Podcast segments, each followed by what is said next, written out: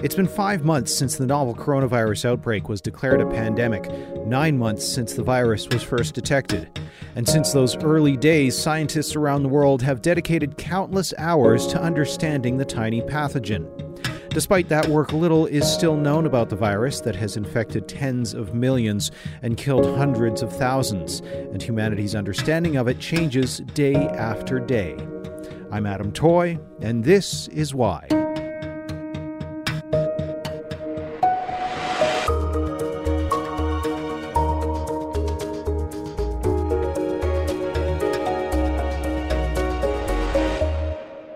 Earlier this year, there were no mask mandates in cities across Canada, and the Public Health Agency of Canada and the WHO didn't recommend the use of face coverings.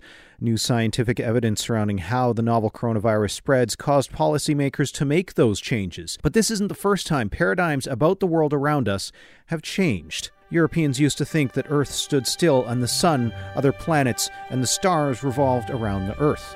Nicholas Copernicus circulated a controversial manuscript saying that the sun stood still and the earth moved around it, and it was possible to predict where heavenly bodies would be in the night sky. Copernicus's arguments for this arrangement of the sun and planets was built on by scientists like Tycho Brahe, Galileo, and Isaac Newton during the 170 some years of work, and until now we have an understanding of where and why planets, stars, and comets move through space the way they do and the forces at work. That's how science and understanding evolves. But we're still largely at the beginning of our understanding of COVID 19. Back in episode 8 of this season, we spoke with Dr. Chris Mody of the University of Calgary before the pandemic was declared by the World Health Organization about what scientists know about the novel coronavirus. Now let's find out what research has discovered since then. Horacio Bach is an adjunct professor in the Division of Infectious Diseases at UBC's Faculty of Medicine. Thanks for your time today, Horacio. Hello, Adam. Thank you for the invitation. Pleasure to be here. So, back in March, we were speaking with Dr. Chris Mody of the University of Calgary and he told us at that time what we understood, what the scientific community knew about uh, the novel coronavirus that causes COVID 19. Um, so we wanted to bring you on to, to provide sort of an update to, to find out what the scientific community has learned in uh, you know since early March. Uh, let's start with maybe the question that is uh, on everybody's mind since this pandemic has hit is where are we at with developing a vaccine and treatments? Uh, well, that's a very broad question. Um, regarding vaccines, um, as you may be aware, there are more than 170 applications or ex, uh, companies that are developing that, uh, including universities and many institutes. Um, some of them are in different stages. So, um, just to give a little background, uh, in order to uh, provide a vaccine to the population, you need to pass three different phases. The first phase is what you do, you check about kind of toxicity. It's a very small group of volunteers, so you provide that and you check after a couple of months, you know, if it's some toxicity, fever or allergy and so on. And of course, you start to check if this person developed a neutralizing antibodies or protecting antibodies, mean if it, the vaccine has any effect in the body of the, the person. Uh, the second one, you pass the phase one, you go to phase two, where you are going to test about 1,000 uh, people and some of them can be with the in um, with different um, um, chronic diseases or different ages or different ethnic uh, ethnic groups. And after you go there, so you pass to phase three. That is a very big uh, that you are talking about fifty thousand, at least thirty to fifty thousand uh, people that should be done, you know, more um, uh, accurate. So you take a group of, uh, I mean, ages. You take uh, people that they are with different conditions. You take different ethnic groups. You need to take all this stuff in consideration, and you also vaccinate in areas where you have a high level of the disease to see if you protect the rest of the population. As per today, there are only three companies that they are in phase three means that they start to vaccinate for you know these uh, 50,000 people, and in general they do it in different parts of the world. Um, that is taking time. The problem is when you develop a vaccine, you expect to have at least 10 years studies until you put something in the market. Uh, of course, today you cannot wait 10 years. It's an emergency, so some of the steps are a little lighter, but definitely in the end, you have to see, okay, if I um, vaccinated 50,000 people, how many of them they produce antibodies?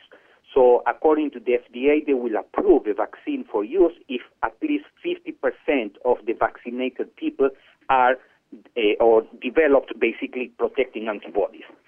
Um, so um, you can start to vaccinate. I don't say you know now stop one year to do. You can start vaccine to vaccinate, but you don't know what is the, if it's going to protect or not. Recent uh, um, reports that we got from Israel and Spain, they checked basically in people that were sick already with the disease with COVID-19, and they tested if these people they still have these uh, antibodies, basically uh, protecting antibodies. That's the way that you protect yourself. You have a disease, you make antibodies, and you are protected for the next round. And they found that uh, after three, four months, the antibodies disappear. Means that for some reason in your body you don't have the connection for the extended time for production of antibodies. Even in Spain, they check uh, 30,000 uh, uh, patient non, that they recovered, and they found that 60,000, sorry, only 5% they still have uh, protecting antibodies after three or four months. So we don't know if that will be the same case of vaccines. Maybe the vaccine will last for three months, maybe for one year. Maybe you have to give a booster after six months. Still, is you know, it's, it's, it's a long study, and unfortunately, we need to wait. It's not easy. Um, regarding the therapy is also a big problem. As you, you are uh, aware, there was some uh, kind of treatment with hydroxychloroquine, and then came another compound. And the problem is, uh, is based on the very uh, small clinical trials. Means that you take 20 people, you know, in the hospital and you treat, and then you check. But it's not a significant. Means we use statistics to see from a small portion of the population, we extend to the big portion using statistics. But 20, 40 people is not enough. You have to have much, much more. There are trials on their way now uh, in different uh, using different types of uh, uh therapies, but we need to wait. It's a very uh, uh, long term. You have to check the the, the, the, the, health of the patient as well that you treat, what's happening after the treatment or during the treatment. Uh, the only thing that is uh, known now that apparently it was uh, approved by FDA is use of dexamethasone, that is an anti-inflammatory. Because in severe cases, basically what's happening is the disease is advancing and the immune response is so strong that cannot be controlled by the body. We have the system to control immune response, but this is so high that at this point probably is the immune response what is killing the person and not the virus because it's taking over.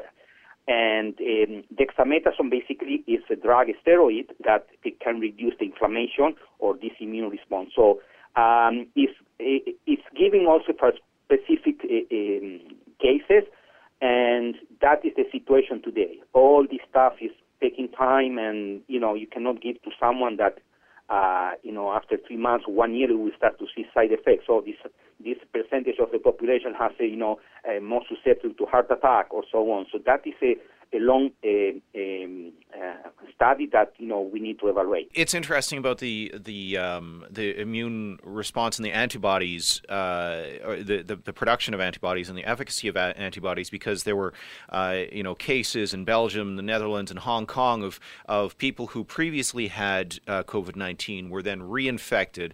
That would seem to indicate that that the antibodies aren't uh, overly long lasting. But I also understand that in, with other diseases, once you have developed that immunity for that disease, those immunities uh, remain in uh, in your blood plasma, and so uh, there's a, a look to convalescent, convalescent plasma as a possible way to help uh, you know uh, people who are currently suffering from the disease, and possibly for um, Im- developing immunities in in other people in the, in, in the future. However, it's a and, and I also know that the U.S. CDC recently recommended the use of convalescent plasma. What does the science say about that that convalescent plasma and uh, and and the coronavirus? Yes. So. Um, we just published a paper now related to this, the potential use of the convalescent plasma.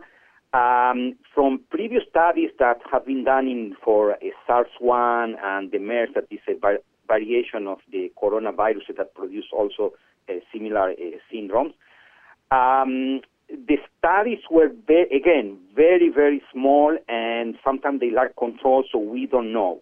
Um, what we learn basically is that it's very important who is the, the donor and who is the receptor. I mean, if you want to donate plasma, they have to check you for many uh, uh, um, parameters, including if you still have the antibodies, of course. And for the donor as well, they need to be checked several uh, parameters and see if there is kind of a, a, a, um, fit, say, of, of matching the blood, or there, there, there are several parameters need to be checked. So from the previous studies, or uh, that, as I mentioned, from SARS-1 and, and MERS, it looks like the uh, the use of convalescent plasma, plasma is reducing basically the hospitalization time from say 14 days to 11 days or 7 days. And um, what we found that is more effective is effective is to give the plasma before the symptoms appear. You know, so uh, it's, it's very hard to do that because you don't know when you will be infected. But if you have already the disease, you go with already with three, four, five days, your body already start to produce antibodies. So it's having all these antibodies can generate a big issue as well.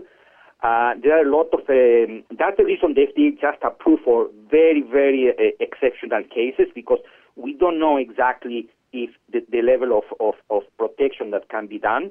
Um, also, for example, for people with obesity, it's a big deal because uh, people with obesity, I mean, like a heavy obesity, you know, not a regular, uh, um, uh, you know, a little overweight. Uh, the problem is these people already they have an inflammatory uh, process in the in the body because that is inflammation basically when you pass to high uh, heavy obesity, and we don't know how will react the body that is already dealing with something else. Suddenly you get this antibody. So it's, it's a lot of research. Um, we found that it can be beneficial based on the previous studies, but apparently you have to apply that before the disease is starting.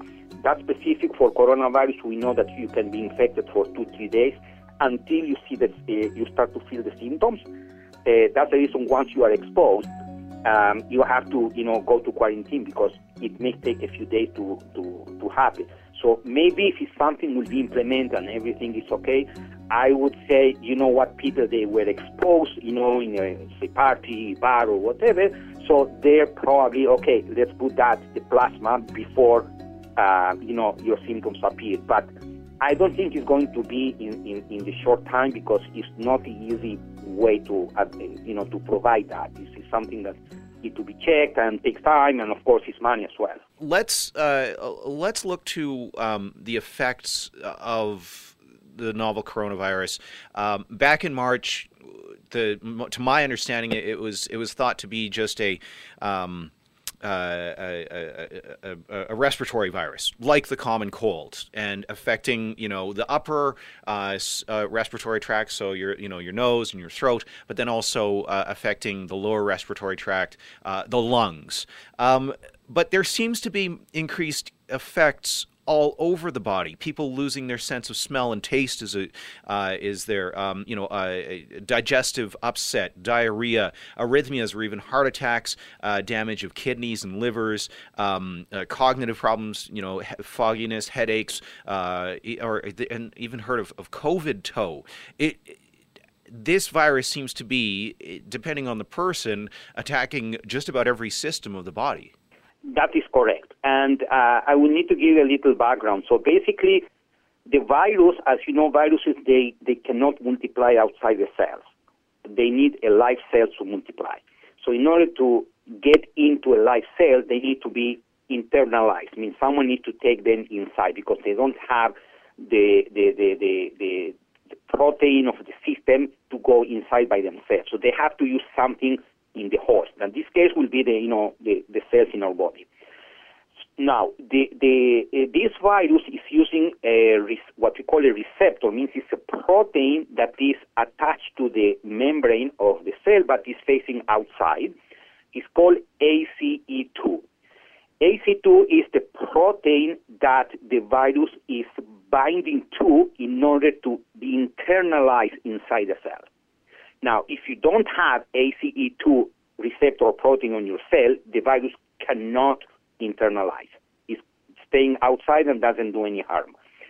Now, what's happening is this, this ACE2 uh, protein has uh, other functions, of course. It's not there just to, to, to allow the virus to go inside the cell. And the functions are related to uh, regulation of blood pressure, inflammation, and other functions inside the cell. So what's happening, this protein is responsible to breaking down another protein that is circulating in blood, and that is the way they regulate the pressure. Now, supposedly now that uh, once the, vi- the virus is binding this uh, ACE receptor, is internalized, and now you have less ACE2 on the surface. So cannot cleave or digest or, or, or break down this big protein I told, not big, but small protein that is regulating the blood. So what's happening, there is an increase in the blood uh, circulation in this area, and that the inflammation is like, you know, something is, you start to pump a fluid inside. So start to grow and start to produce an inflammation, and you have the immune system coming to see what's going on there, and then they start to produce what we call these pro-inflammatory uh, proteins, and start to be a, a big problem there. Now, the uh, another issue is that this ACE receptor is very abundant in many uh, organs as well. Exactly what you mentioned, we have in the kidney, we have in the in the digestive tract. That's the reason people feel very bad. And if you analyze the fecal um, sample of these people, you will see a huge amount of the virus. It means that the virus is shed all the time with the fecal um, in the as, as, as feces basically through the the tract. So that's the reason at some point the virus when it starts to escape from the lung can go everywhere. Can go in the lungs, uh, sorry, in the heart. Um, when they produce what is called myocarditis, that is an inflammation of the heart. That is one of the symptoms as well. You uh, can go even to the using the, the nerves. That's the reason you lose the, as you say, the the smell sense and we don't know yet what are for the long-term effect because there are people they recover.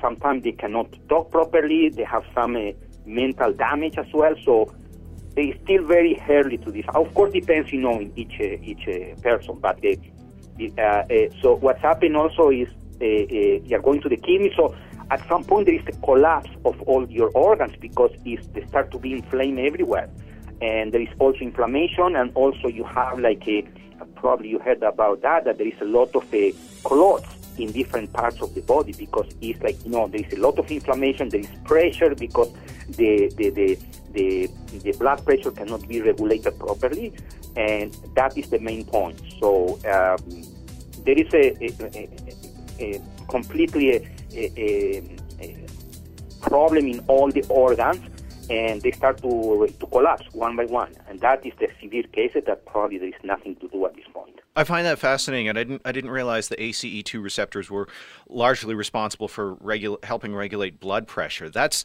the, this coronavirus is is is literally throwing a spanner in the works of the circulatory system uh, for that blood pressure, and, and so if you're unable to regulate, yeah, I can. Uh, when you mentioned that, it, I can I can now see with my you know my understanding of high school uh, biology, um, you know the, the the the the cascading issues that this could cause.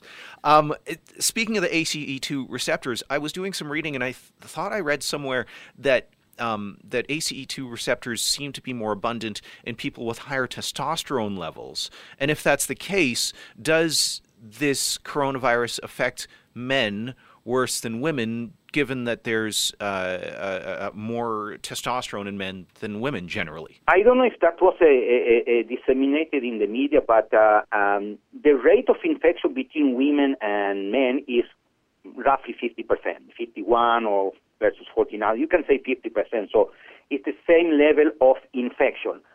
For some reason, there are three men that will die compared to one woman. So um, there is yet is under investigation because we don't know.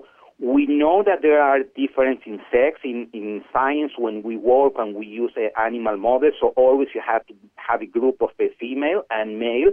uh, when when you use animals because uh, uh, male, they, uh, female, they produce their own steroids that can be also an effect, and uh, particularly in this case, there is um, um, it looks like some of the um, antiviral products that we produce during infection naturally, not that we add uh, or consume, um, it looks like the, the, the, the, response in women is much stronger than men, and that may be the reason that there are uh, more, uh, uh you know, men dying compared to women. And um, basically, we have we are um, we have received funding to do a study to determine what is the real uh, uh, uh difference because that can be maybe managed by medications. So what we are using now, what is called organoids.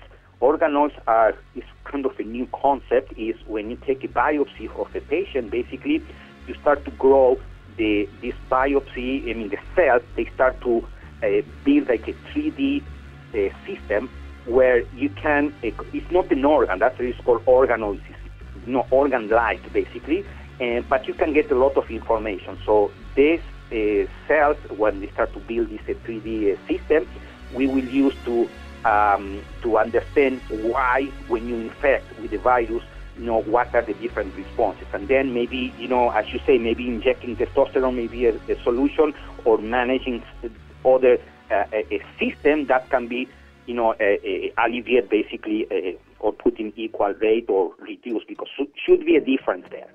So that we are investigating as well. We had many more questions for Dr. Bach, but we've run out of time today. On the next episode of This Is Why, Dr. Bach explains why the coronavirus could be airborne and the process that the scientific community will take to determine that. This Is Why is produced by me, Adam Toy, and Dave McIvor. It's a national radio show and a podcast. You can reach us by email, This Is Why at globalnews.ca and on Twitter at This Is Why. If you like what you hear and want to hear more, make sure you subscribe to This Is Why so you never miss an episode. We're available on Apple Podcasts, Spotify, or wherever you find your favorite podcasts. Thanks for listening. Stay safe and wash your hands. We'll see you soon.